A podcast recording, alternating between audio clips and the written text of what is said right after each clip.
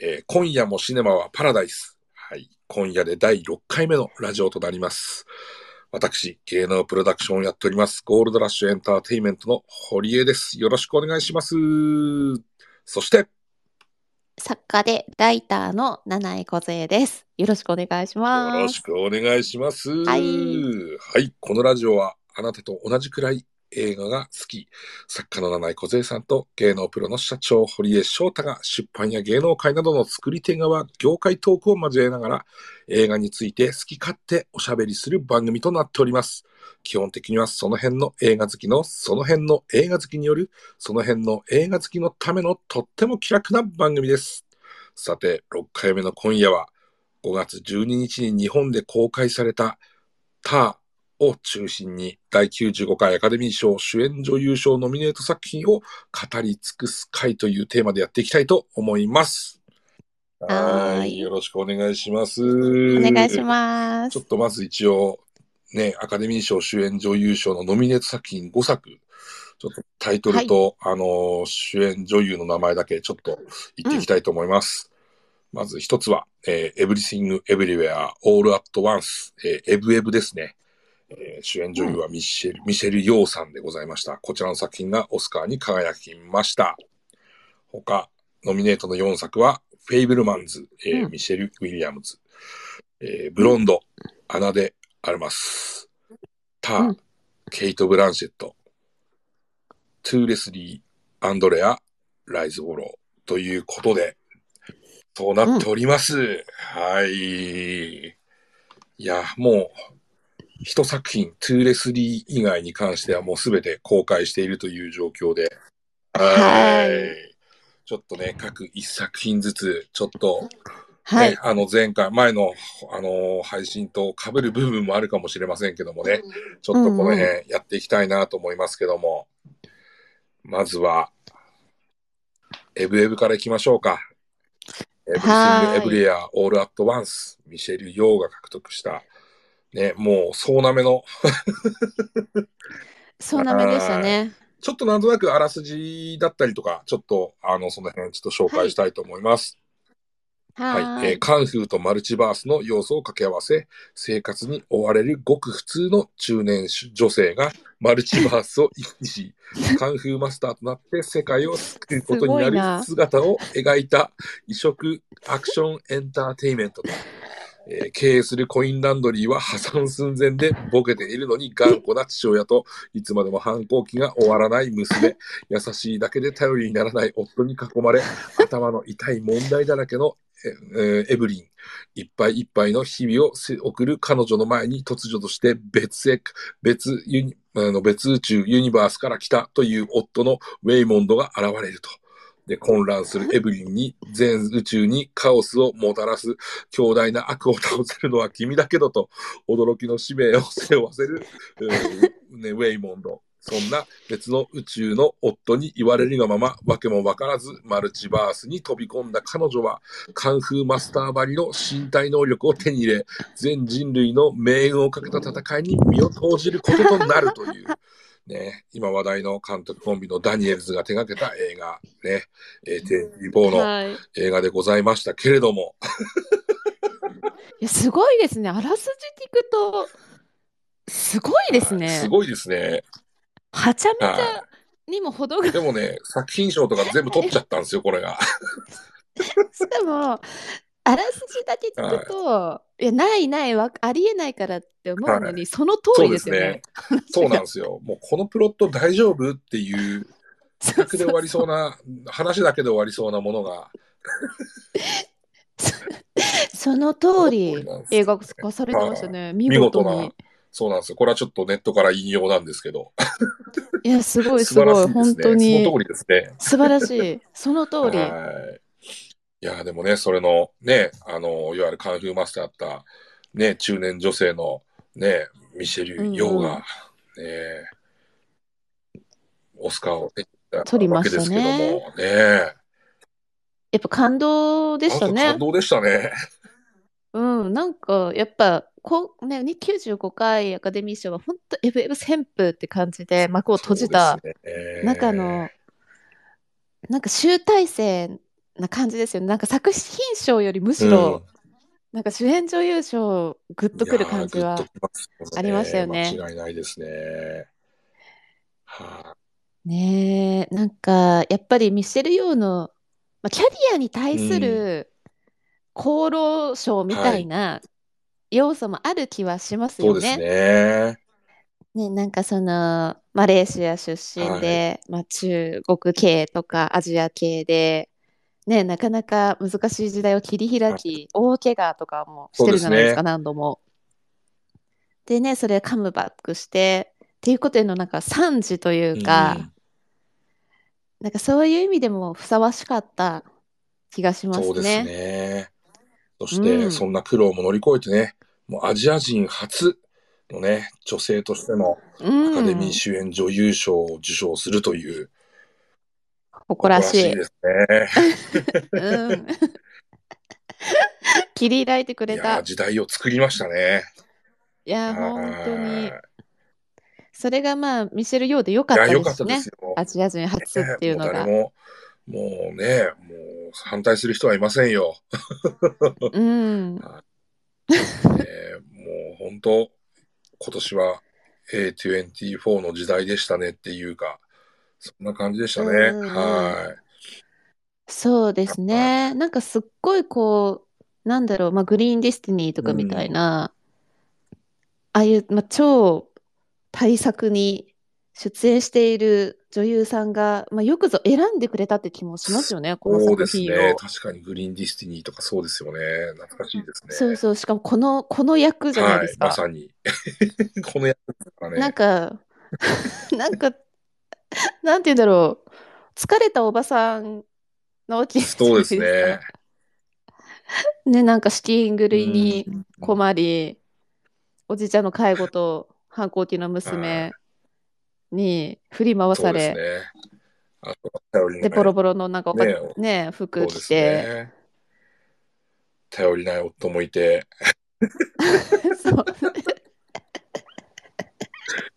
いやー、ほんほんとと。ね、これは、なんか本当み、でも難しい映画でしたね、本当に見な見ながら追っていくのは、ちょっと本当、ね、レビューでもよく言ってましたけども、コンディションをちゃんと整えて、前日にしっかり睡眠した上で見に行った方がいいですという、そうそうそう。本当僕も結に。構ついてくの必死でしたね。いや、そうそう。なんか頑張って取り残されないように。でするのが必死でしたよ世界ね。線飛びすぎるんで、そうなんですよね。あれ一回ちょっとね、置いてかれたらね、本当まあ、ある意味、変なマルチバースにもずっと置いてきぼりのままを食らっちゃうっていう。確かに。今自分が見ている、石、石になったまま。もうね、そう自分が見てるこの世界もマルチバースなんじゃないのかというね、ちょっと錯覚に 襲われる。本当本当。あ ねえでもマルチバースってものを、一応ちょっと前提条件で多少ーは知っといた方がいい気がしますよね。予そうですちょっ習とこれはて。知っといた上で、あの、見た方が、これ見なきゃマジでわかんないですね。そうそう。なんかタイムスリップとかでもないしうんっていうところをね。そうなんですよ。なんかそうなんですよね。まあでも旬ですねね。マルチバースは今ねね。。もういろんなものに出てきますね。うんうん。いやいやいやいや。でもそういうね、旬のものを使って、それでいても斬新なタッチで、まあ、描く、この映画がオスカーっていうのはね、うんなんか本当、前にもね、話しましたけども、映画の新たなシーンを切り開いたかのような、ちょっと感覚になりましたけどもね。うんうんうはいん。素晴らしい映画でございました。うん。本当なんかこの役はミシェル・ヨーしかできないというか、ね。なんか私、はあのもしかしてミシェル・ヨーは、後からお話しするタはーのディディアはできる気がするんですよ。あ想像できるんですよね。ただ、なんか、ケイト・ブランシェットがエブリンはー想像つかないそうですね。ですし、なんか、ミシェル・ウィリアムズのエブリンも想像つかないって思うと、あやっぱこれはミシェル・ヨーじゃないとダメってね。ところで、やっぱ、オスカーふさわしかったんだなあとーちょっとその考え方、思いました。考え方しなかったです、僕。はそうなんです。なんかちょっと、なんかね、リディアターあるかもって気、ちょっとしません？い。あのーしますね。しますよね。はい。いやーそうなんですよ。そんな、あ、だから、なんかね、その、まあ、競り合ったのが実際うんターだと思うそうですねので、はいで、まあ、こっちが選ばれたっていうのは、なんかそこでちょっと折り合いがうんちょっと今の私の中で。僕も今納得しましたね。あそんなところに、風に落ちたあ、感じです。はい。確かに。はい。、はいやー、でも本当、あとね、周りの役者さんたちにもすごく助けられている部分もめちゃめちゃあるなと思いますよね。もう、キーホイクワンも素晴らしかったですし、うんね素敵でした。ね。いやー、ステファニー・スーも良かったですしね。よかったですね。よかっはた。い。いやー、もう、最高でしたね。うん。ジェイミー・リー・カーティスも最高でしたし、ね。え、最高だった、最高だった。本当に。まあ、オスカー。ねみんな撮りました。撮みんな撮りりましたもんね。そして。撮りました、撮りました。はい。いやいや、もう本当総なめでしたからね。ねう主要ほぼ、ね、ほぼ。え。ほぼ、すごいですよね。なんか、あの、技術系で稼がずにそうですね。メインで7部門ですからね。うん作品監督、脚本、主演女優、男えー助演男優、助演女優、うん編集。うんうん。すごいなすすごいごいななってしか言えない。すごいですね。語彙力なくてしょうがないんですけど、すごいものはすごいんですよね。、これでも日本とかどれぐらい流行ったんですかね？興行収入的にどうだったんだろう？日本は。ぶっちゃけね、そんなじゃないんじゃないですかね。どうなんですかね。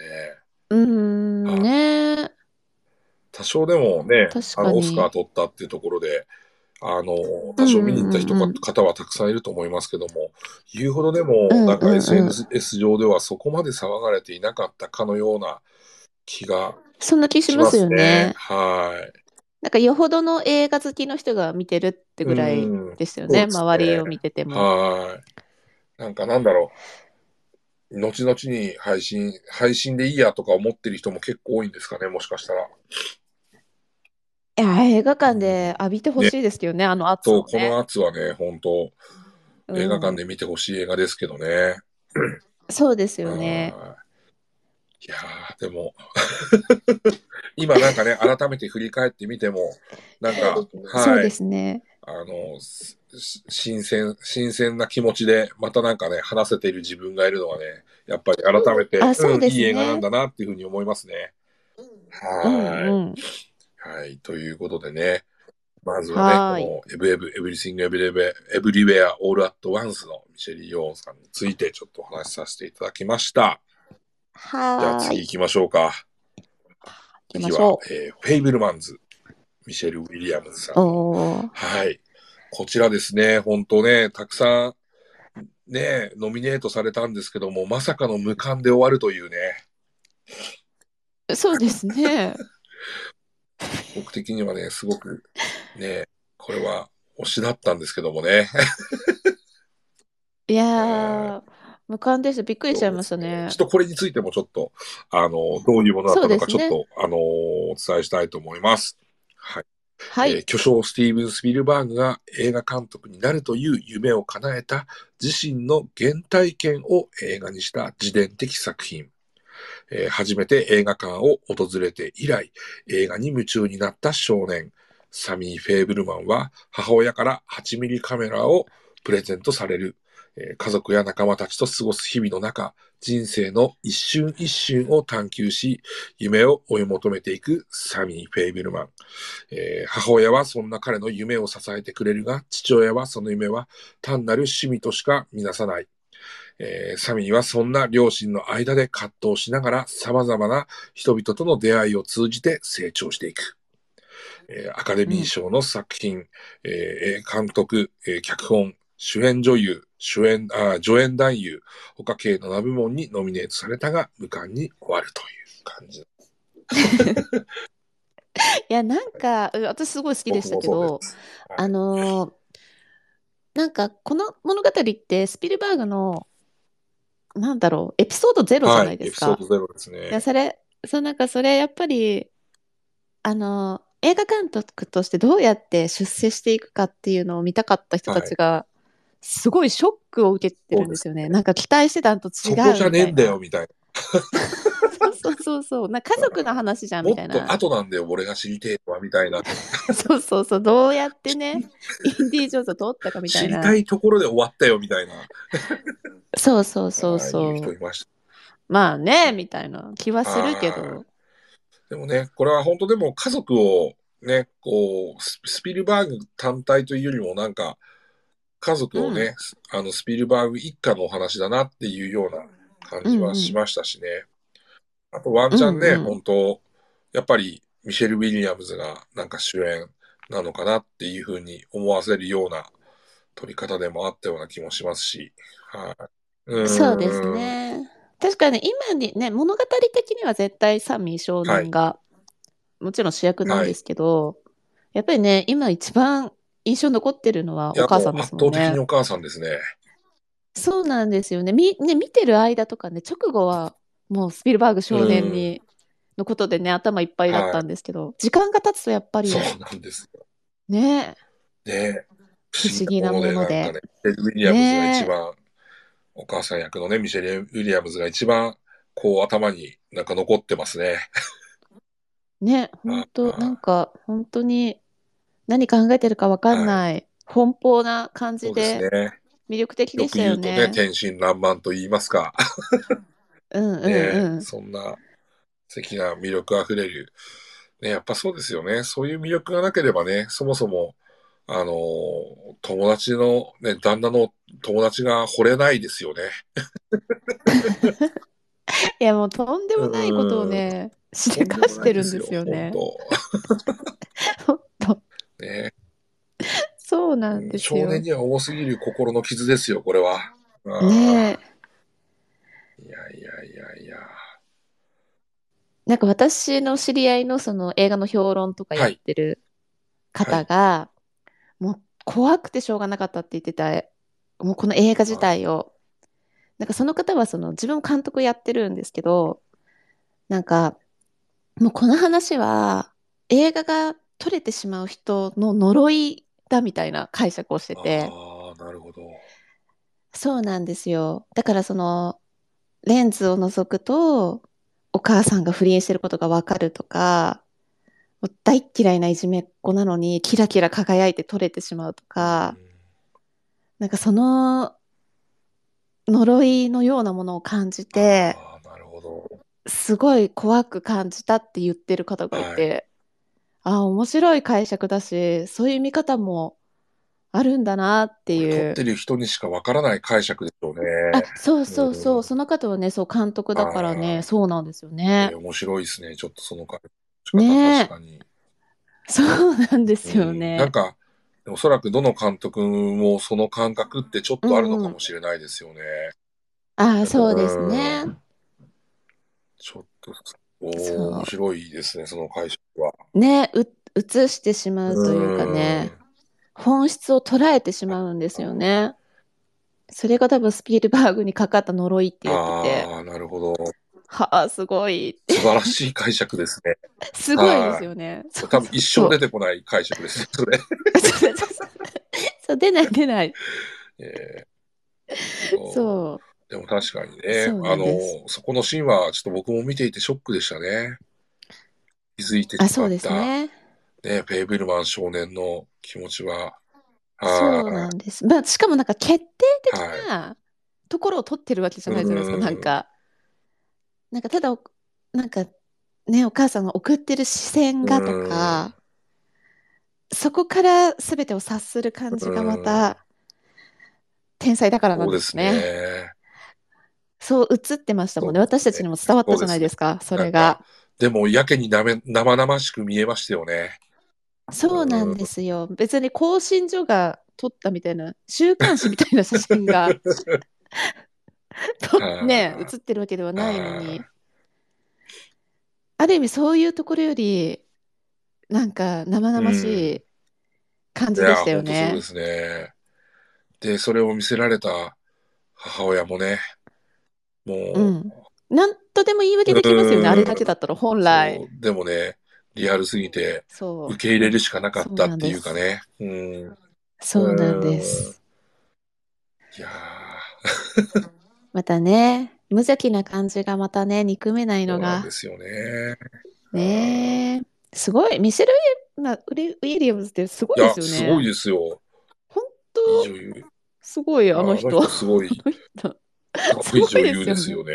ああ、なんなんだろ でもね、5回ノミネートされてるんですよ。ね。そうそう、でも取れてないんでう、ね、そういう意味では、取らなければいけない人ですねね、いつかは。取らなきゃいけない。近い未来。そうですよ。うん。でも、あれですよね。多分、同世代ですよね、この人。あ、私そう、同い年同いだと年ですか？思いますよ。あそう、80年生まれじ。ゃあ、そう、私と、うん、ほぼね、ほぼね、一緒ですよね。そうそうそう。なんかでもね、もっと年上を思わせるようなちょっと貫禄さもあったりとか、そうなんですよね。うん色気もあったりとか、かといってね、ああいうふうに天真爛漫な感じとかもできたりとか、本当すごい女優だなって思いますよね。そうなんですよね。いやー、でもいずれ取るんじゃないですかね、この人も。そうですね。ミシェル・ヨーとかね、ケイト・ブランシェットとか全然若いのうん、そうですで。よね。はい、うんまだまだ、ねえ、いけそうな気がしますよね。ねえ、期待ですね。どんな役割なのか。楽しみでございます。ね はい。ね僕ね、ちょっと本当作品としてはね、一押しだったんですよね。本当。いや、もう映画史上に残るオチ、ラストシーンでそうですすよね。よ。あれは絶対言っちゃダメだ。最高の 最高のラストシーンっていう、もうね、もう5本指に入る感じですよね、映画史そう思い上。ますね。あれは。あれがやり撮りたくて撮ってたんじゃないのかそうじゃないですかね。逆に。うん、ねなんかオチはもう最初から決まってたような気がしますね。うんうん、そうですよね。そこに向かってって感じしますもんねね。。これは見た人としか話せない そなので、こういう配信には向かないですよね。う、そうなんですよ。あのオチね、マルチバースに飛んでって一瞬そうですねね。。はい。なんか止まった指がソーセージになって。ねいやいやいや。ね、気になる方はね、ぜひ見ていただきたいですね。ぜひみ絶対見てください。もう見ようがないですけどね、今ね。もうゆ、もうちょっとしたら出てくるのかな。はい。あ、そうだね。どこかしらで。そうですね。ちょっとぜひ見ていただきたいな、なんて思う作品のまた一つでございました。じはい。ゃあ次うん行きましょうか。はい、はい次は、ブロンド。はい。あ花であります。あ、はい。はもうい。これはね、もう言わずと知れたマリリン・モンローの生涯を描いたという形のものなんですけれども、ちょっとこちらもちょっと作品紹介をさせていただければと思います。はい、はい。えー永遠のセックスシンボルとも言われたハリウッドの伝説的女優マリリン・モンローの波乱に満ちた生涯を描いたドラマ、えージョイス・キャロル・オーツの小説、ブロンド・マリリン・モンローの生涯を原作に、アンドリュー・ドミニク監督がメガホンを取った、えー講師で見せる姿を変え、見せる姿を変えていたと言われるマリリン・モンロー。彼女がまだ女優になる前、ノーマジーンとして過ごした不安定な幼少期をはじめ、やがてスターの座をかけ、えを、スターの座を駆け上がり、数多くの複雑な男性遍歴を重ねていく姿を、事実とフィクションを交えながら描き、え彼女の素顔に迫っていくと。で、現在、ネットフリックスでも配信中という形の、えー作品でございます。はい。はい。いやー、これもね、なんつうもう序盤から辛すぎってす、ちょっと見てて。そうなんですよ。なんか、すごい長いっすよね。そうなんですよ。なんかこれめちゃくちゃ評判悪くないですか？ボロ、結構ボロクソですよね。あのど作品自体は。そうですね。はい。なんか本当にアナ・でアルマスちゃんがもう綺麗で可愛いのと、まあ、体張って頑張ってるね。ので、まあ、そこは本当に評価できるポイントではあるんですけど、はい。ですけどなんよ。かマリリンの描き方としてうんどうなのっていう感そうでじはね、すよね。しますよね。なんかね。でもこれプラン B なんですよね、企画とかがね。では、ブラねあそうなんだあれですよね、多分、はい、会社で作ってるやつですよね。あ、はいはい。あーああ、そっかそっかそっか。なんか確かにやりそうだな、まあみたいな。ね。そうはね。見てないけど、ウーマントーティングとかもね、そういうちょっと、ああいう過酷な書き方をしたいそうですね。ですかねはいまあ、なんか、マリリン・モンローの作品って、これまでもすごいいっぱいあって、まあ、それこそミシェル・ウィリはいアムスもやってるし、はい。で、その中でちょっと、そういうショッキングなところにスポットを当ててやってみたんだと思うんですけど、みんなそれが見たいんじゃなかったってことに、うん。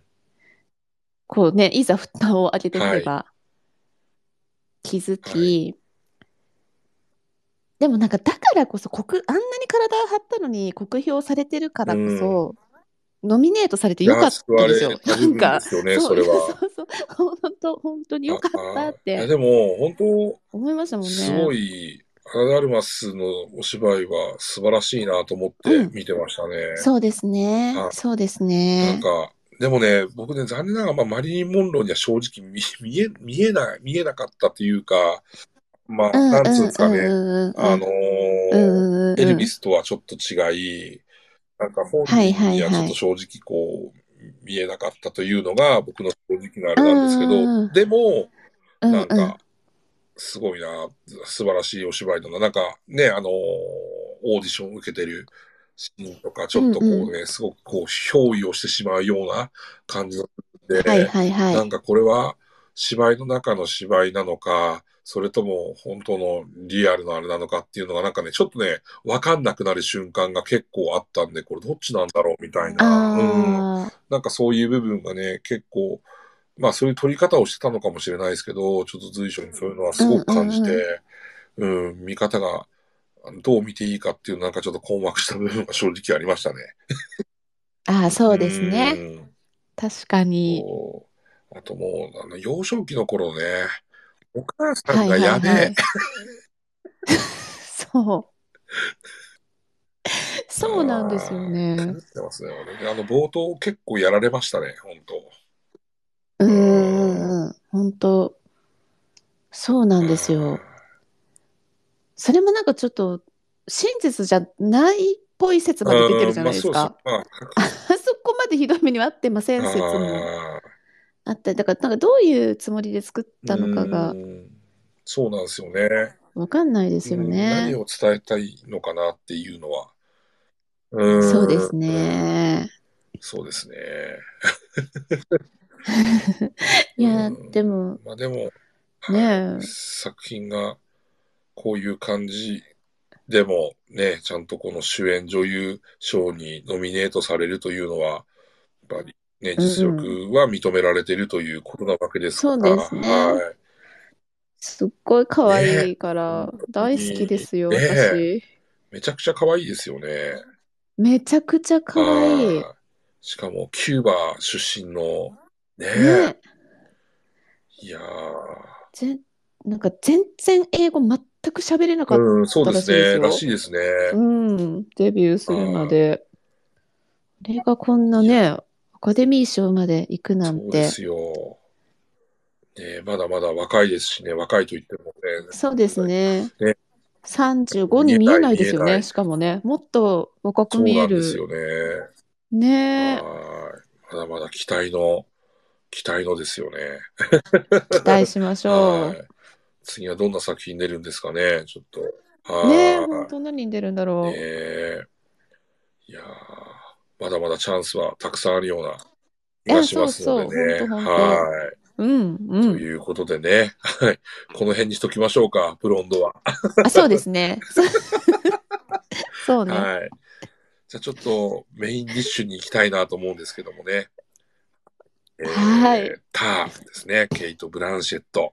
はい。うん。もう、ま私もね、七井さんも見立てほやほやと言ったらいいんですかね。もう本当。そうですね。楽しみにしてましたね楽。しみにしてました。この瞬間を。うはい。ちょっとこの作品もどういう作品なのかという部分をちょっとお伝えできればと思います。はい。はい。はい。えートッドフィールド監督が16年ぶりに手掛けた中央長編作品で、ケイト・ブランシェットを主演に天才的な才能を持った女性指揮者の苦悩を描いたドラマ。ドイツの有名オーケストラで女性として初めて首席指揮者に任命されたリディア・ター。天才的能力と類まれなプロデュース力でその地位を築いた彼女だったが、えー今はマーラーの交響曲第5番の演奏と録音のプレッシャーと新曲の創作に苦しんでいた。そんなある時、かつて彼女が指揮した若手指揮者の、えー死亡、死が、死の情報が入り、ある疑惑がかけられたターの、かけられたターは追い詰められていくということで、はい、うん。そんな 映画でございました。もう、どうでしたか、七井さん。いや、すごかったです。なんか映画見たって気持ちになる映画ですよいね。や、もう、すごかったっすね。そう、なんか、もうね、ここ最近は娯楽エンタメの大ブームで、なんか、あなんかやっぱもう単純に楽しいのが最高だって思ってたんですけど、いやこれちょっとターン見たら、やっぱこれぞ映画だみたいな考えさせられるの見応えがもう十分な感じでしたね。しかもなんかこう、すごかっスーパーた。マリオブラザーズムービーからの僕はターだったんで、うん、もう、高そうですよ、本当に。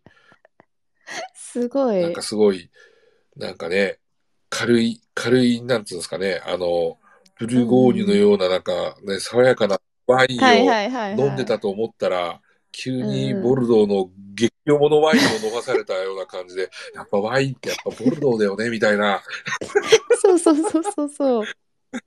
そうなんもうですよ、ね。小技はいらねえ、みたいな、もう、バリバリ牛肉に合う、やっぱり、こういう重たいヘビーなワインが正義だってなんかね、思っちゃいましたね。そうなんですよはね。い。本当、まあ、若干目が覚めたところが。ね。はい え。そうなんですよ。いや、なんかその、しかも、想像してた話と全然違違いましたよね。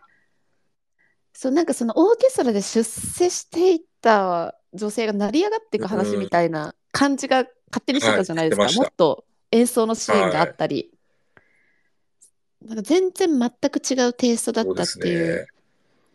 驚きと、なんか、怖くなかった。ですか？なんかホラー的な要素をすごく感じて。そうそうそう。そうそう。え、ちょっと待って、怖いんだけどって本気めでっちゃ思いました、マジで。ましたよね。やばいや。やばいっていう。一人で見てたので。そう、もうそわそわ、こいや、本当そうですよね。うそうそうそう、シンプルに怖いっていう要素ありますオルガね。の家に入ってって、ねあそうそうそうあそことかマジで、マジでホラーじゃんみたいな。もう爆音で脅かすとかマジでやめてよとか思いながら俺見てましたからね。そうそうそうそう。ちょっと心、その心の準備はしなかったでもね、若干この予告は、予告であちょっとはいはいねはいはい、そういはいはうい。なんか描写ありましたよね。ありましたねカチカチなってたりとか、叫び声ね。わーとか思いながら、森、森の中の。あれなんかブレアウィッチプロジェクトのこのあ叫び声なんですで、って。見ました、それ。見ました見ましたそうそう。すごいですよね。すねそんな。ブレアビッチ何回も見てますけど、あ、私でもも。あのーそそこと連動しなかったっすごいです。あそうですよね。そこ気づい、気づかないでしょ。気づいたらちょっとマニアです。そう。気も、気持ち相当やばいですよね。いやーでも本当でもおっしゃる通りで、僕もどっちかったら最初はその、ね、その、うんうんドイツの有名なオーケストラで、こう女性として初めて首席に上り詰めるまでのなんかサクセスストーリーみたいなものを、うんうんうん。あの、考えていたんですけど、むしろ逆で、上り詰めた後うんうんの、その転落していく様というか、うはいん、はい。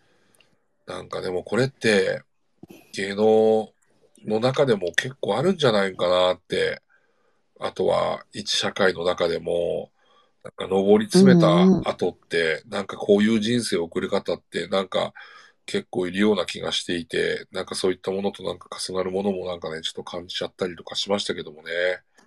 うはいんうんうん。まあなんか、しかも、今、ね、今旬のじゃないですけど、パワハラ、セクハはラなどがメインじゃないですか、はいテーマの。ね。ねえ、そのタイムリーさうもんありますもそうんね。ね。SNS って怖えなっていう。そうなんですよ。しかもなんかその、なんだろう、このか、な、あの、どんどんこう、お客さんを不安にさせていく感じの演出がすごいっていうか、私あの、超長いタイトル、もう怖かったですもん、すでに。エンドロールみたいなのがずっと続くそうですねじゃないですか。。オープニングから。そう、オープニングがは、え、ちょっと待って、これ何、何？い。みたい思いましたね。感じで不安になりますよね、あそこで。不安になりますね。だとその後の超長尺のインタビューも怖いですよやね。怖いですね。なんでこんな長いのっていいうや思いましたね。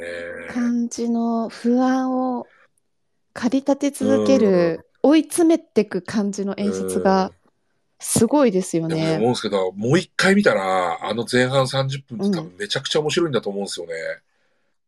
ああ、そうですんなんか全ね。てがハマるような気がする。あそこで多う分ん、なんか全ての真実と全ての嘘を語ってますよねね。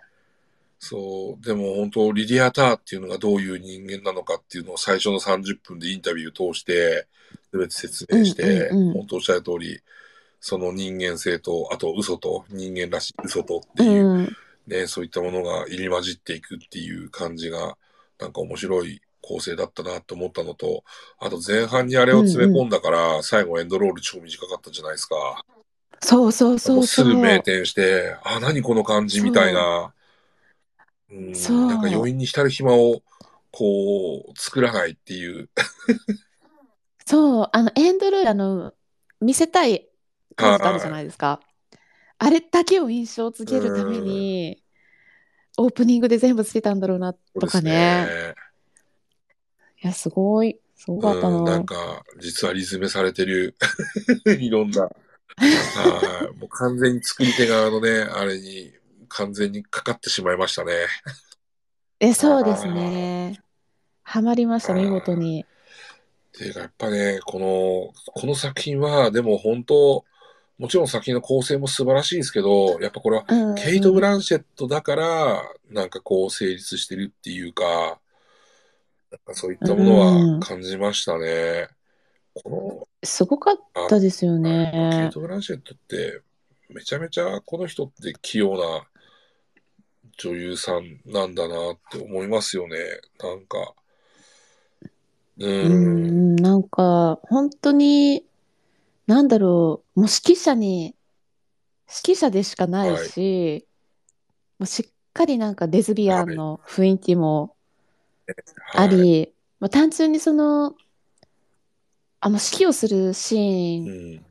もですし、こう英語とドイツ語をもうシームレスそうなんにですよ。操っていく感じとか、すごい天才な上に努力のある人っていう貫禄がそのちょっとリリアタと被るのかもそうですね。しれないです。あのストイックさが。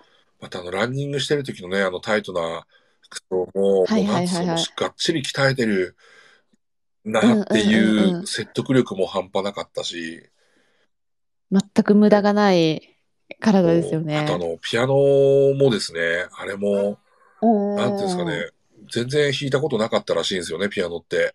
この作品が決まって、初めてピアノを練習して、でもなんかあのタッチって、なんか、一朝一夕でできるものでは全然なくて、そうですよね。俺なんか当てたのかなって思ってたんですよね、ピアノ。うんあまりにもうんすごうんくいい音してるんで、違うみたいです、うんうん本。本人が弾いてるらしいんですよね、あれって。すごいすごいなっ。すよ。すごいな。50代になってもできるんだな。そしてあのね、指揮者としての立ち振る舞いですよ。そうそうそう。そうなんですよ。すやばいっすね、マジでこの人。とんでもないセリフの量でしたしね。ねてか、本当にずっと出ずっぱりの完全な一人主役じゃないですか、はいタイトルロールで。でまあ、そういう意味ではね、オスカーにふさわしい。うふさわしいですよ。そうそうそう、そうなんですよ。まあとしか言えない、これは。本当こに。れ、変な話、去年とか来年とか1年ずれてたら確実に取ってんじゃねえそうのみたないなね。やつですよね。タタ以外、リディアタ以外全員脇役ではいす。しね。本当に一人で2時間40分ぐらいはい。劇場ですよね、リディアいやター、劇場。本当そうですよ。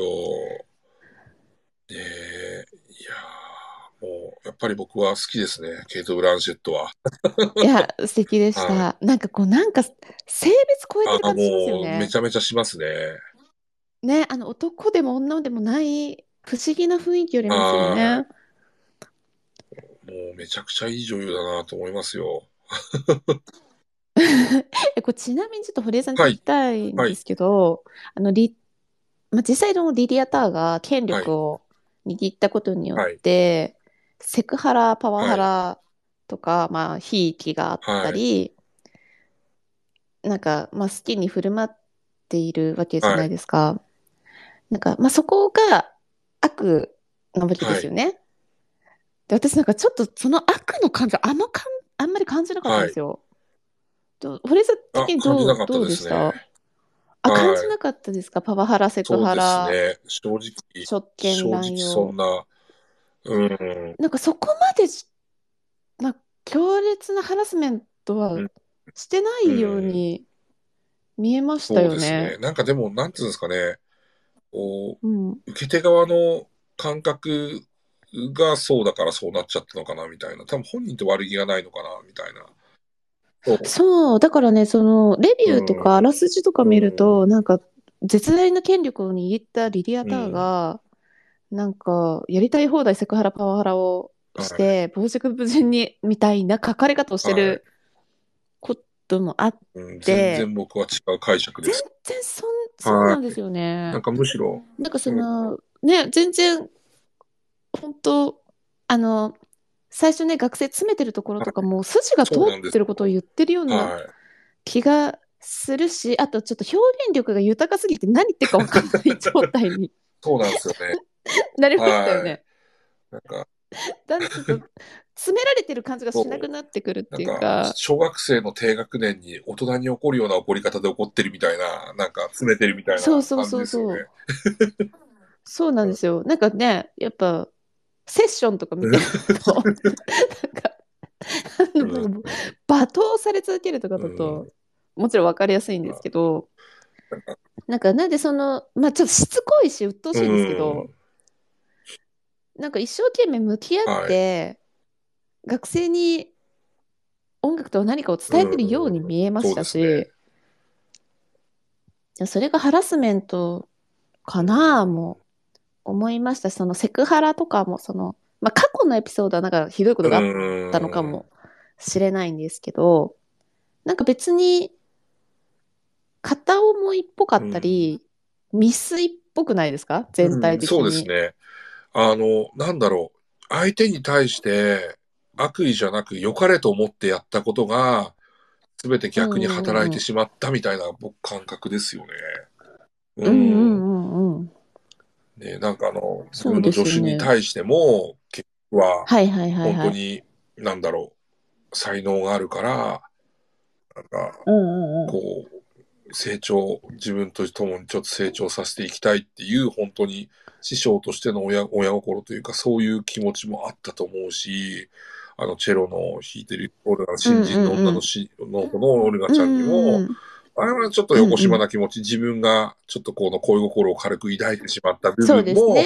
ありながらも、やっぱり平等にチャンスを与えて、あげたいっていうなんか思いが、なんかあんな風に働いてしまったっていう部分もなんかあると思うし、なんか全てがね、こう、やっぱ、なんですかね、いい時って何事もうまくいくんですけど、やっぱ一個歯車が狂い出すと、良かれと思ってやったことも全てこう、なんつうんですかね、真逆に働いてしまうっていうねうん。なんかこういうのって。あるよなって、なんか自分の人生の中で置いてでも、なんかそういう瞬間って多々あったような気がするなって思って、ちょっと、うん、業界的な部分と自分自身のことをなんか重ね合わせて見てた部分って正直ありますね。ああ、なるほどね。なんかし、しかもなんかやっぱ、ちょっと下心があったり、ちょっと職権を使ってるところがあるから、弁明できないんですよね。そこが、さじ加減がね、書かれ方がうまいというか、なんか、ねやっぱ、これぞなんかね、なんつうか海外にありがちなこう裁判社会というか、うんうん。うん、なんかね、そうなんですはい。そうですね。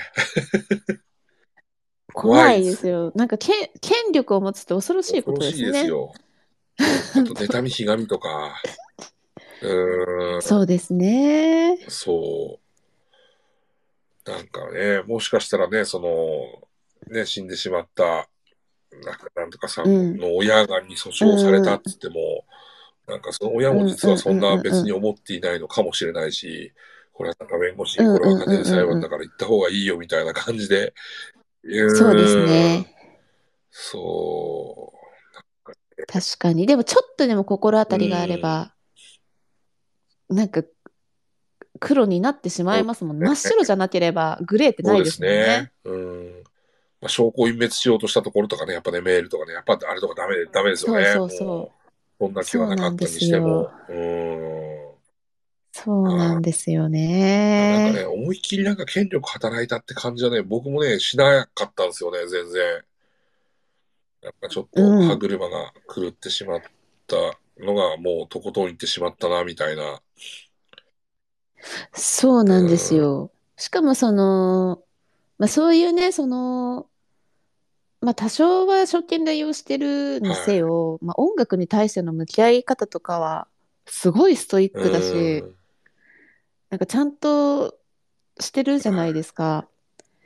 で、なんか、こうわ、ね、悪い権力者って仕事に対しては適当みたいなうんうんうんうん感じに書かれる場合が多い気がするんですけど、そんなこともなく、そのプライドはすごい感じますしね。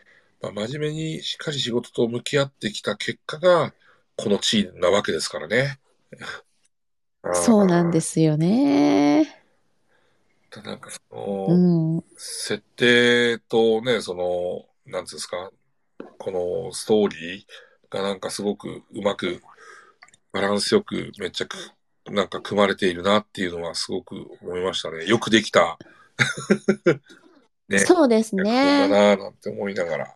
はい。ね、なんかまた、ね、女性たちがメインでレズビアンでっていうのも、うんまた新鮮な感じがしましたしね、見たことないテイストだったので、なんかまた、なんか最初の段階では男男性だったとも言われてるじゃないですか。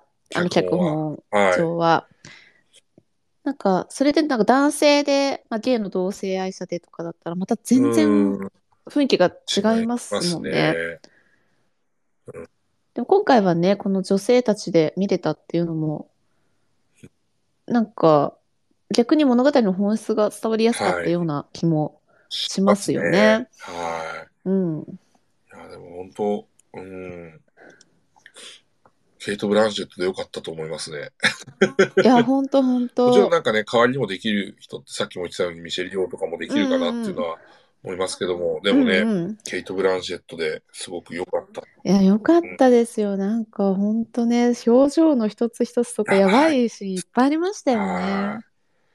あとやっぱね、なん、なん、全部そうですけど、やっぱり全てがうつ、美しいっすよね。なんうん、か、そうそうそう。一つ一つもそうだし。うんそうですね。うんなんだろうな。常にこう、すべて見られて、常に見られているっていう、こう、意識の中でやっている。うんうんうんうん。なんか、すなんか女性っていうものをすごく感じましたよね。そうですね、そうね。あ 本当に。いや、努努力。しないとうんいけない。と本当思いますよ素。敵ですよね。僕は。素ずっと、ずっと好きな女優の一人ですよ。いや、本当素敵。ねえ。もう、なんか本当好きな作品とかめっちゃ出てますからね、マジで。やっぱベンジャミン・バトンとかね。ああ、そうですね。あそうだそうだ。なんか不思議なオーラがーある人ですよ不思議なオーラありね。ますね。ね、なんか、ただのね、綺麗な女優さんっていう、ではなく、かといってね、ロード・オブ・ザ・リングとかにも出ちゃうみたいなね。そうそう、なんかちょっと人間離れしてる感じが合ってますよね。よね。ああいうファンタジーの世界観にそういうのね。もいけちゃうけども、こういうシリアスなやつもいけちゃうみたいな。うんうんうん。いやー、すごいですね。なんか本当主演、女優賞を取ってもおかしくなかったくらいのそうですをね。思いました。多分キャリアの中で一番うん。の気がしますもんうちょっねと。そうかもしれないですね。ケイト・ブランシェットそうですよね。ターめっちゃ良かったよね、みたいな。ああ、うんうんもちろんベンジャミン・バトンとかね、ブルージャスミンとかそうんの辺もうん。バーッと出てくるんですけど、うん。そうですね。いや、ター良かったよね、とか。言えますね。そうそう、まあ、比重としてね、その主演一人はでやりきった迫力もすごいですし、まあ、またこの50代になってから、なんかキャリアの中で一番やりきったっていうのに恵まれるっていうのも、ちょっと仕事、同じ仕事をしてる身としてはね、なんか励みになりあますよりますね。ね。まあ、それこそだってミシェル・ユーだって60歳とかですそうよね。ですね。ねいやー、なんか、もう、年取ってらんねえな、みたいな。年は言い訳にできねえな、みたいな。そうですよねちょっと正直。あなんかね、その今ハリウッドというか、まあ、映画業界で50過ぎると女性ってもう役がないんーですよ。で、それでなんかやっぱ持て余されちゃう感じらしいんですよ。男性っていくらでもあるじゃないですか。すね50過ぎてもね。それが、なんかそういう意味でもちょっと切り開いていってほしいですよねしい。ですね。そうなんですよいね。や、なんかね、本当突き詰めるっていうものの、本当最上級を見たなっていうのを感じましたね。ね。なんか、こんなプロ意識を持ってる人間ってどれだけいるんだろうな、みたいな。うんうんうんここまでストイックになるためにはどどうしたらいいんだろうって思いますよね。そうんそう、ポップコーン食べながら。思いましたよ、本当に。本当に。いつものポップコーンよりしょっぱく感じましたよね、なんか。そうそうそう。どっと。そう喉なんですよね。なんかキャラメル選べなかったそして。あれマリオですか俺マリオはね、キャラメル食べたんですけどね。あ、そうそうそう。ポップコーン率が高いそね。マリオ。こっちは塩を選んじゃいましたね。そしていつもよりもしょっぱく感じましたよね。なんかそうそう、本当に。そうなんですよ。いや、ね、いやー、すごいものをはい見た気がしますよ間違いね。ないです。いいものを見た。ちょっとまた、もう一回見たいし、もちろん見ると思うんですけど、ちょっと、ま、ちょっと心の準備がありますよね。なんか、相当な重厚感だったのでで。最初の30分の感覚が全然変わると思いますよ。そうですね。最後まで、あのオチまで見てしまった以上。あの30分が耐えられなかったって人も多いですねレビュー見るとね。もう前半の、なんかあの上調な感じがすると星1かって個、。2個とかの人とか大体そうですね。ああ、うんやっぱそうなんだ。そうでいや、それはちょっと映画うん見るそう力ですね。が少ないと思いますうんよ。あれぐらいはそう頑張れすね。あの、そう、世の中ね、我慢だって必要な時あるんだよっていうね。その先に何がそうそうそうね、あの、その先にいろんないいこと待ってたりとかするわけですからね。もうちょっとそう。うん、人生なめんだぐらい言いたいか そう。そうなんですよ。それで単純につまんないじゃなくて、ああやってストレスをかけてそうくんですよね。つまんないってお前は、はなんかその術にはまってるそうなんですよ。んだとか、もうマリオ見とけそうなんで。すよ。やっぱね、エンタメってね、入り口にストレスを与えることって超大事らしくて、デディズニーランドの入り口を広くしないのもそれらしいですし、ああ、うんそうなんあとね、だ。日本の古い歴史で言うと、なんかす、のれうんんもそうらしいですよ。のれんも一回くぐるじゃないですか。うんくうんうんうんぐるステストレスを与えて店の中に入れるって、気持ちを新しくなんあかリリセッシュさせるってなんか意味があるみたいですよね。うへん。ーなんか、この映画もある意味、のれんだなって思いましたけど。すごい重い鉄ののれんみたいのをこうくぐった人しか楽しめないっていう。はい。でも、くぐった先に待ち受けているものはってことですから。マリオじゃないんですよ、そうしかもマリオじゃ。ない有名な世界は。広がってない。残念ながらね、舞台はブルックリンじゃないんですよね。ベルリンなんですよね。ちょっと似てますけど。で、ちょっと天気がね、悪い感じがね最。後合ってますけどね。ベルリンとブルックリンはね、ね全然違うんですよね。あーいやいや、ということで、タワーね、感じでございましたけれども、もう一回見たいですね、本当あの、映画館じ見たいゃなくていいですけど、なんか、ねはい、また配信とかでやったらもう一回見たいなと思いますし、そうですね。全部見たいですけど、これも見たいですよねあー見。たいです。うん、見たい。あ、あとね、俺、CD のサントラもあるんですよ、これ。あの、あ、そうなのね。ね、あれなんですよ。その、あの、マーラーのね、その、交交響曲第5番の、その。録音したリハのやつの音源とか、実際本当に、本当に録音して、それが収録されてるんですけど、でもやっぱその、へクラシッえ。クのその、も本物の人たちからも、もう、素晴らしいと、ケイト・ブランシェットの、っああ、うんそうなんだ。ていうことで、なんか僕もね、結構聞いてて、はい。うそう。で。この間ちょっとあの、ね、あの共通の試合であの、ピアニストのますみさんいるじゃん。あ、うん話うんしても、なんかね、うんうん。出ましたよ。すごいねって。あ、そうなんだ。みんな見に行ってないらしいんですけど、絶対見に行くましたね。いや、ますみさんこそ、そ見てほはい、しい一。番、はいはいはい、だよね、みたいな、あるかもしれないですよね。うんうんうん。あと、業界、クラシック業界あるあるっはい。ていう楽しみ方ができるかもしれないですね。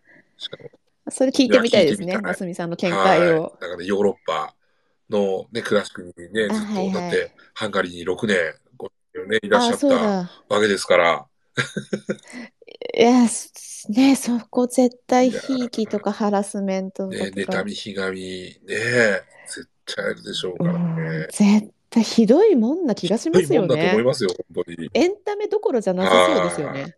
バレエとかクラシックとかっもうねブラてッ。クスワンとかもすごかったですもんね。あ、そうそう、すごかったですよね。ね僕の大好きなナタリー・ポートマンちゃんですけどね、あれはね。いやー、本当に。また思い出されますよね、あの感じをね。思い出しますね。はいね。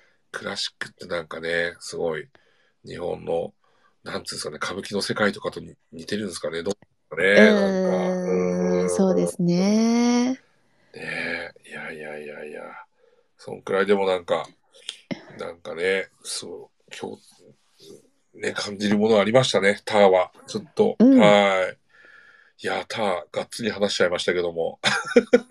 もう、久しぶりにもうずっしりした映画見て、語りそうたかった。ですね。いや、よかったですよ。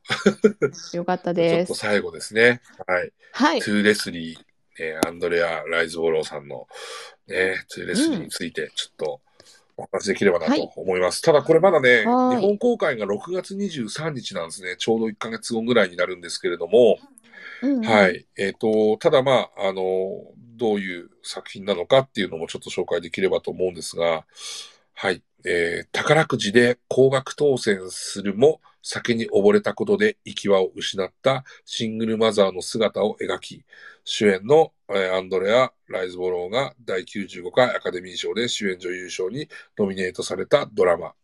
えーテキサス州西部に暮らすシングルマザーのレスリーは、えー宝くじに当選して高額の賞金を手にするが、数年後にはそのお金を酒で使い果たしてしまう。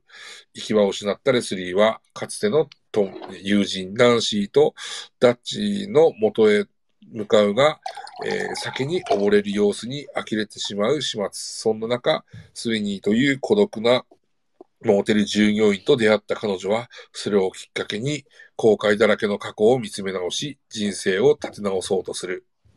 こちら、日本公開は6月23日となります。ということで、はい。なんか、ねえ、どうなんでしょうかね、これはね。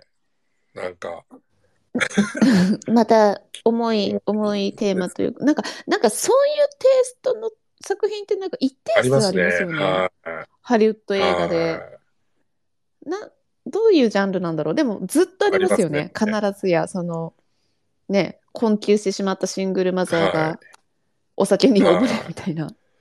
でもなんかとあるきっかけで人生を見つめ直して、また、そうそうそう。ね、プラスの方向に向かっていくみたいな。ね。で、しかもあんまハッピーエンドでもないんですよ。なんかふいうんふわっとするみたいな。うんで、しかもなんかアカデミー賞にかすりがちなので、やっぱりなんか社会を映してるんでしょうでもね。なんか、プロットはすごくいいなっていうか、なんか、イメージしやすいというか、そうそうですね実際でも高額当選、宝くじで高額当選した人って、数年後には全てなくなっているっていう人がなんか結構多いっていうのをなんか統が統計で出てるらしいですね。なんか不幸になるって聞きますよね。とんでもない高額当選っそうですて。ね。なん、なんなんですかね。やっぱり、その自分のキャパに合った以上のお金を手にしてしまうとそうなっちゃうんですかね。うなんん、かそうですもともそうだとね。思うんですけど、キャパ以上のものを手にしてしまうと壊れますよね。はいはいはい。はいはいはい。わかりますよ。はいプロ野球選手もしかりだと思いますけどもね。ああ、そうですね。体をビルドアップして大きくした瞬間にダメになっていくとかね。はいはいはいはいはい。イチローが言う、そうね自分イチローがよく言うね。やっぱ自分の骨格に合った体でいることが一番なんだよっていう、なんか身の丈ですよね、ある意味だから。うん確かに。ね。筋肉つけすぎてインコース打ちづらくなる人とかね。膝を壊した人もいましたよね。はいはいはいはい。そっか。うんなんか、あとその、プロ野球選手もお金をいっぱい、もう18とかで、18歳で数千万のお金を手にしちゃうわけじゃないですか。あれもその、頭脳が伴ってない人がそんな大金を持っちゃダメなんですよね。その頭がいい人が、あの、仕事をする能力もあって、稼ぐんであれば正しく使えるうんと思うんですけど、まあ、ろくに勉強もしてない野球バカみたいな人が数千万手にするとか、だから宝くじもそうですようんそうでねす。よ。もう宝くじこそそうなんじゃないですか、おも金をそうそう、お金をね、使う能力がない人がうん大金を手にすると、ろくなことがない。お酒だけでそんな、なくなるかねとは思うんですけど、そうでも、もうめちゃくちゃだったんう。ですよね、もう使い方が。お前ら全員におごるわ、みたいな。今日は全部私のおごりよ、みたいなアメリカ映画でよくある。はいはいはいはいはい。確かトップガンとかでもね、見えた、見えた、カランカランカランやってみたいな。ましたね。あのあ感じの感じがが。ね、もう伝わってきますよね、なんか。あとすぐ結構投資とかなんかうんしちゃってる姿見ますよね。洋画そうって。ですね。お金貸しちゃってとかね。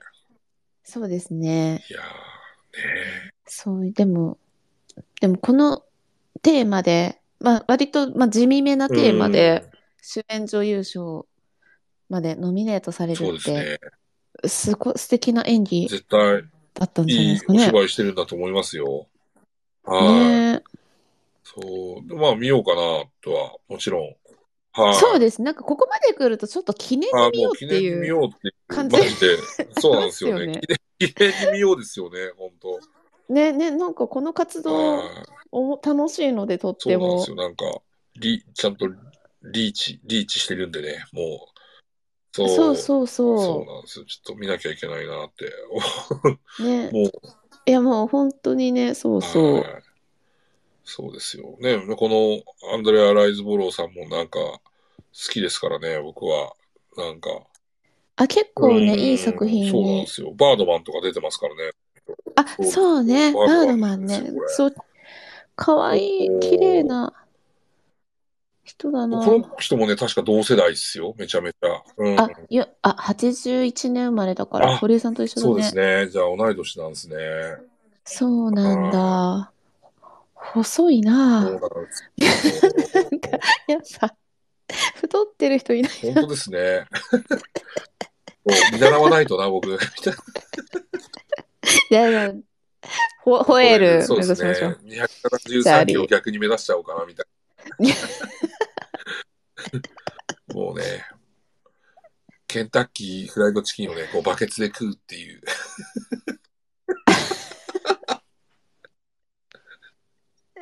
見てみたい。目指してもらおう。お願いがあるんだけど、大丈夫か？とか言って、うんっつってバケツから、バケツに入った。あの、結構、あのしんみり、覚えてます？なんか、そんな。覚えてますはいちょっと。よあ笑っちゃったの、あ、甘やかされてるのね。飴とムチを使い分けられちゃって。いいかな？とか言って。分かったわ？とか言いながら出てくるのがすげえ。あげちゃうんだみたいな。あんな体調管理してんのに。あげちゃうんだみたいな。甘やかしてんなっていうね。ね。お腹をテーブルにそう白から食べる。でね、本当。わかるよって思いながら。えノートパソコンぐらい置けそうじゃあの、ないですか。置けますね、いいの？はい。そうなんですよ。はい。置いて仕事してできますよね。いいね、セルフテーブル。なんならあの iPad とか載せて映画見たりとかできます。羨ましいって間違いないああ、そうにもうね。ねせてる。羨ましくないですよね、ない全ですね。はいいです。。呼吸はしづらいですから。いいなじゃん。もうチャーリーに近づいてるじゃないですか。いといけないですね、本当に。いや、でも日本人ってあそこまで太れないですよあね。いないですよね、200っていう。いないですね。でもアメリカとかハワイとか行くと、あのレベルの歩行器使わないとあ歩けない太ってる人っているじゃないですか、あたくさん。すごいですよね、実際行くと。そういうことを考えると、小錦関とかすごいですよね。あの体をすごいですねすごい大関まで行ってるわけですからね。そうですよね。確かに。サモアの人ってやっぱすげえって今、身体能力。確かに。あけぼのさんとかもね、あの足の長さだから膝やっちゃったってことですよね。きっと重心低くないと。細いしね、そして。あ、そう足細いですよねよね長いし細い。いやーでもね、やっぱり、ちゃんと、ね、さっきの話じゃないですけどもね、やっぱ骨格に合った体型を維持するってことなのかなと思いますよね。骨格で言うと僕もう少しちょっと痩せなきゃいけないと思うんで。何の教訓ですけど、ちょっとね、話もがって、前回の話になりますが、あの、ホエールすごいいい映画で、感動しきりだったんですけど、私マジ太っちゃダメだっていうのがずっとなんか映画からつ伝わってきました。あ太ってはな、ね、太ってはならぬっていう。そうですね。なんだろうな。なんかね、僕も、なんかね、でもちょっと僕、なんか違う感情もね、やっぱりね、あるんですよね。なんか、うん。いろいろと。なんかケンタッキー食いてえな、みたいな。っていう。いや、食いたい。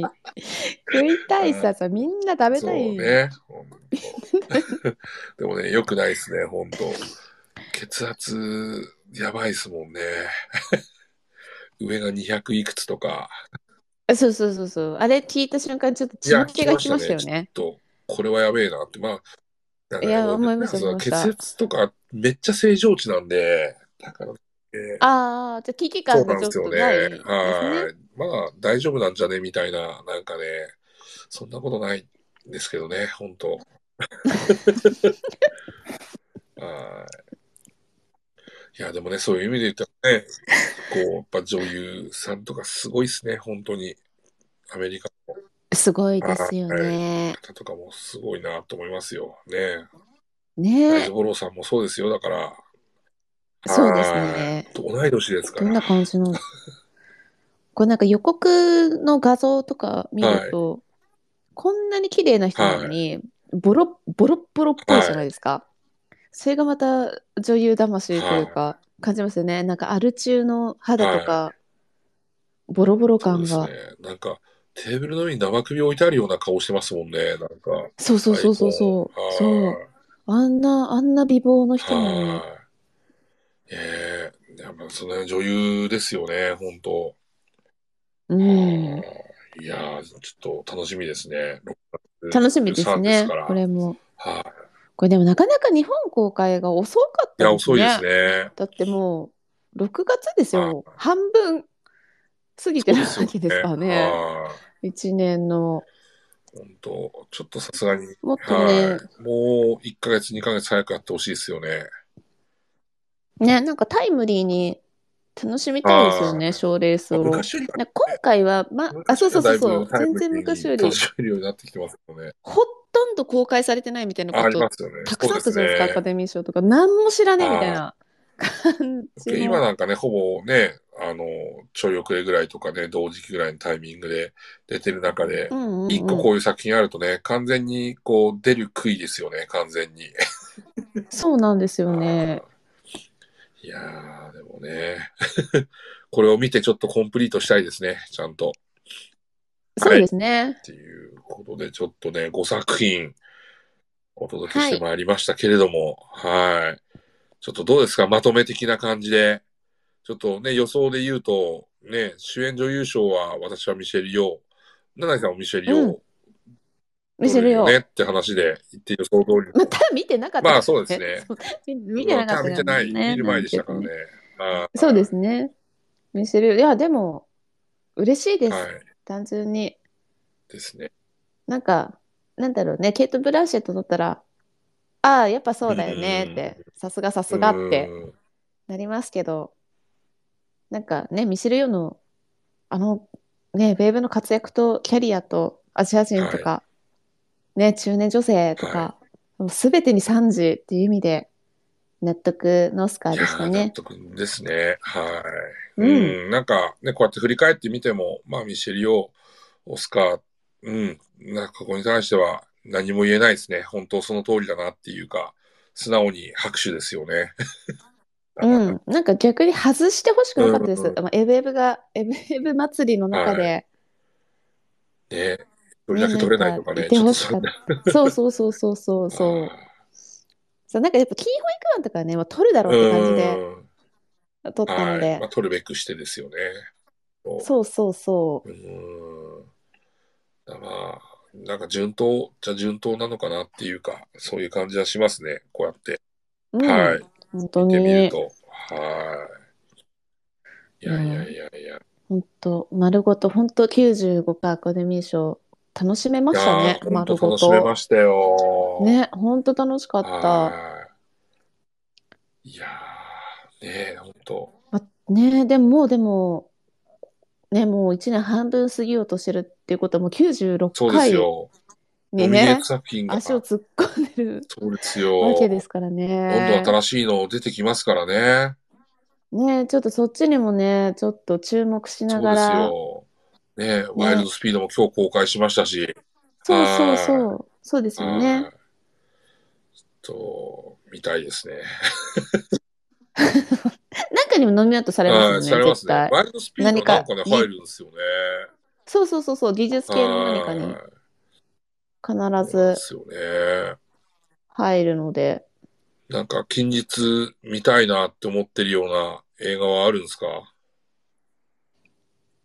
あの、ミッションインポッシブルああ、まあまあまあ、そね。4月、そうそう、それ、そんなですね。で、インディ・ジョーンインディ・ジョーンズズもそうですね。ですね。他なんかあります？堀江さん。今注目。の。なんだろうな。私、あの、あの、ホラーの怖いやつあるじゃないですか。なんでしたっけ？あの、変なお人形の。ああ、モーガンでしたっけ？ミーガン、ミミーガン。モーガンは元ベースターズ選手だ。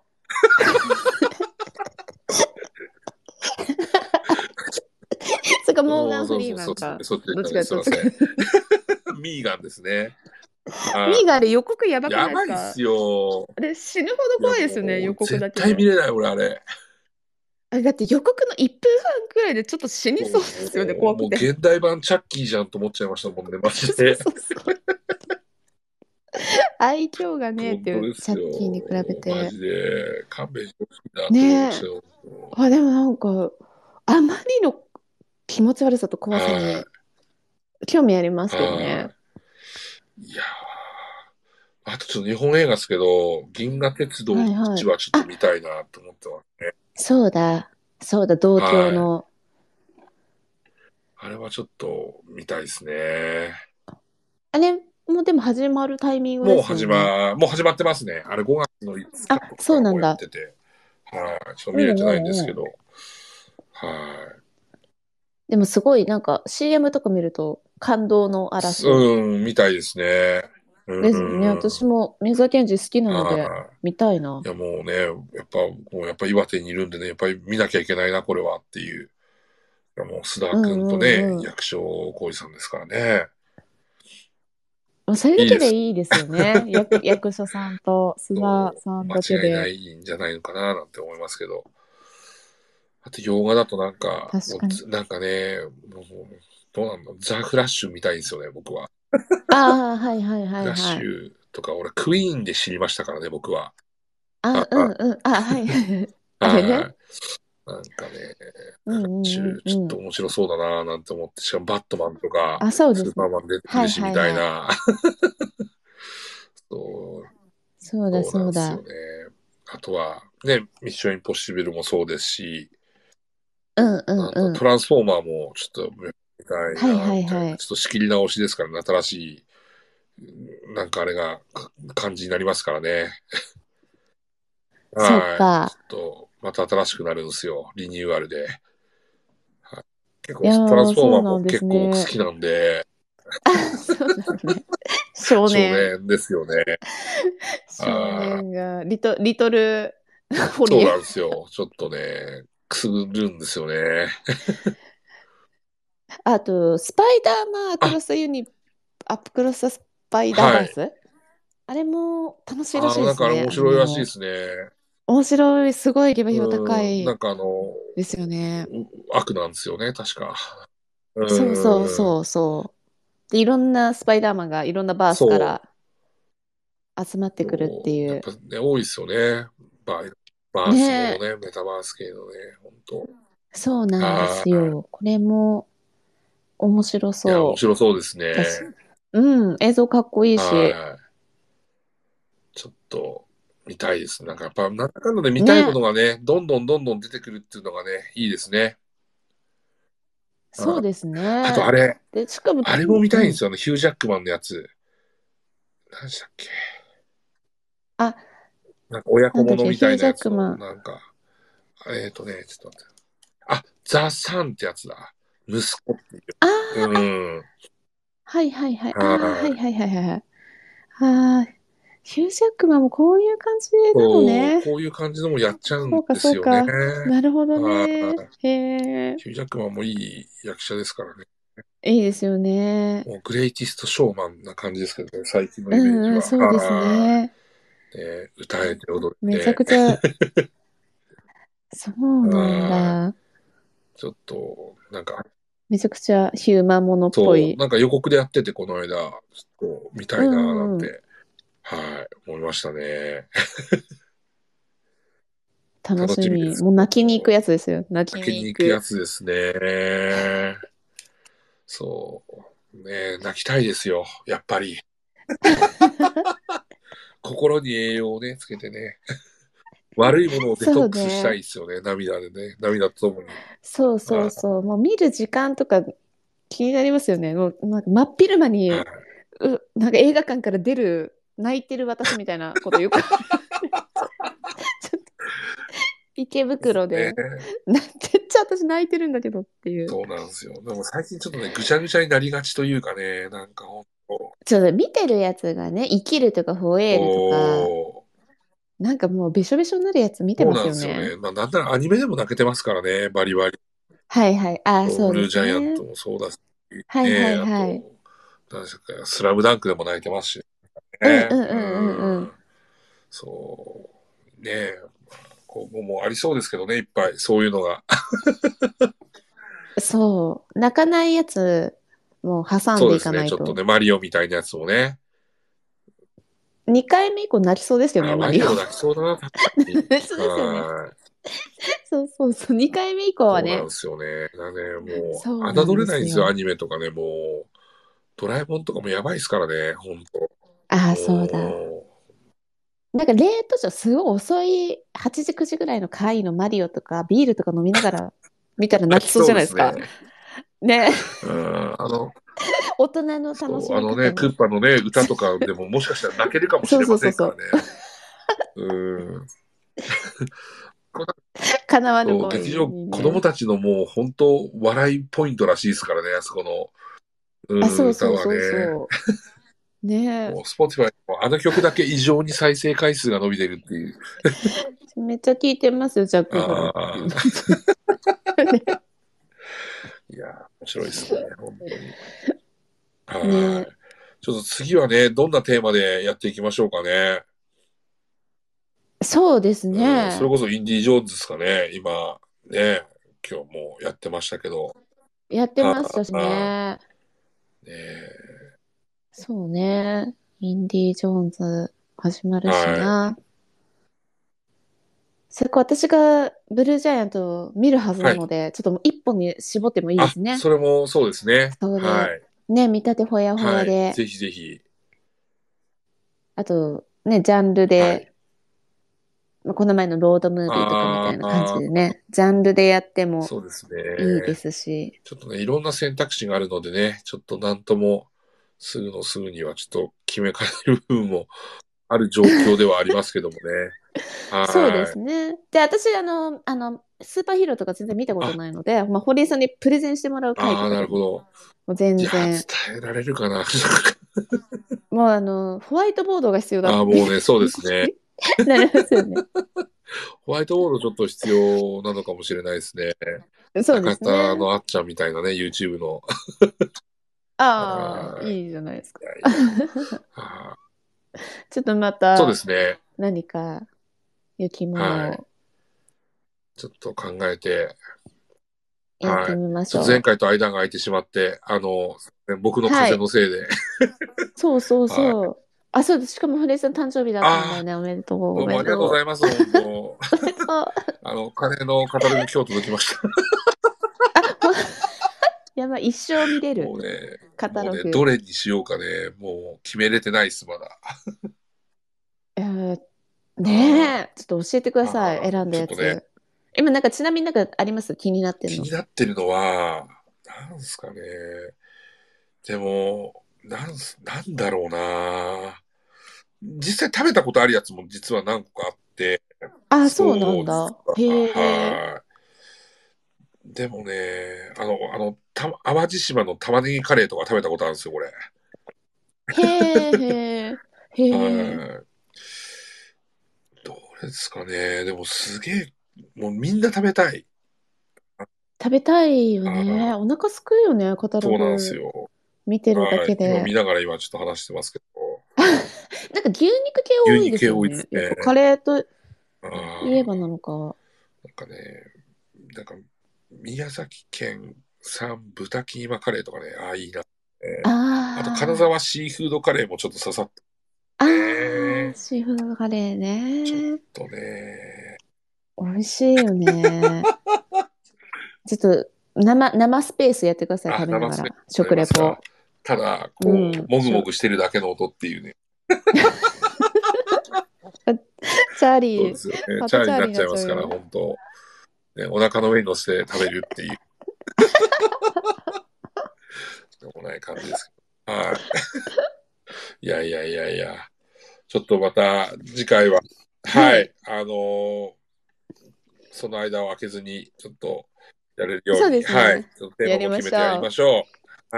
はーい。ということでね、今日もたくさはいん語り尽くしました。ね。話しました。はいえーこの今夜もシネマパラダイスはね、数日後にポッドキャストでもノーカット配信しますので、えーこちらも楽しみにしていただければなと思います。はい。はいさらに、えっ、と、過去の配信もですね、すべて聞くことができますので、ぜひ視聴していただけると嬉しいです。えー、Spotify、Podcast、Apple Podcast で、えー今夜もシネマはパラダイスと、えー検索していただけると出てきますので、どうぞよろしくお願いします。今日も長くお付き合いいただきまして、どうもありがとうございました。私、堀江翔太と、七井小生でした。どうもありがとうございました。ありがとうございましたまたお会いしましょう。しましょうおやすみなさい。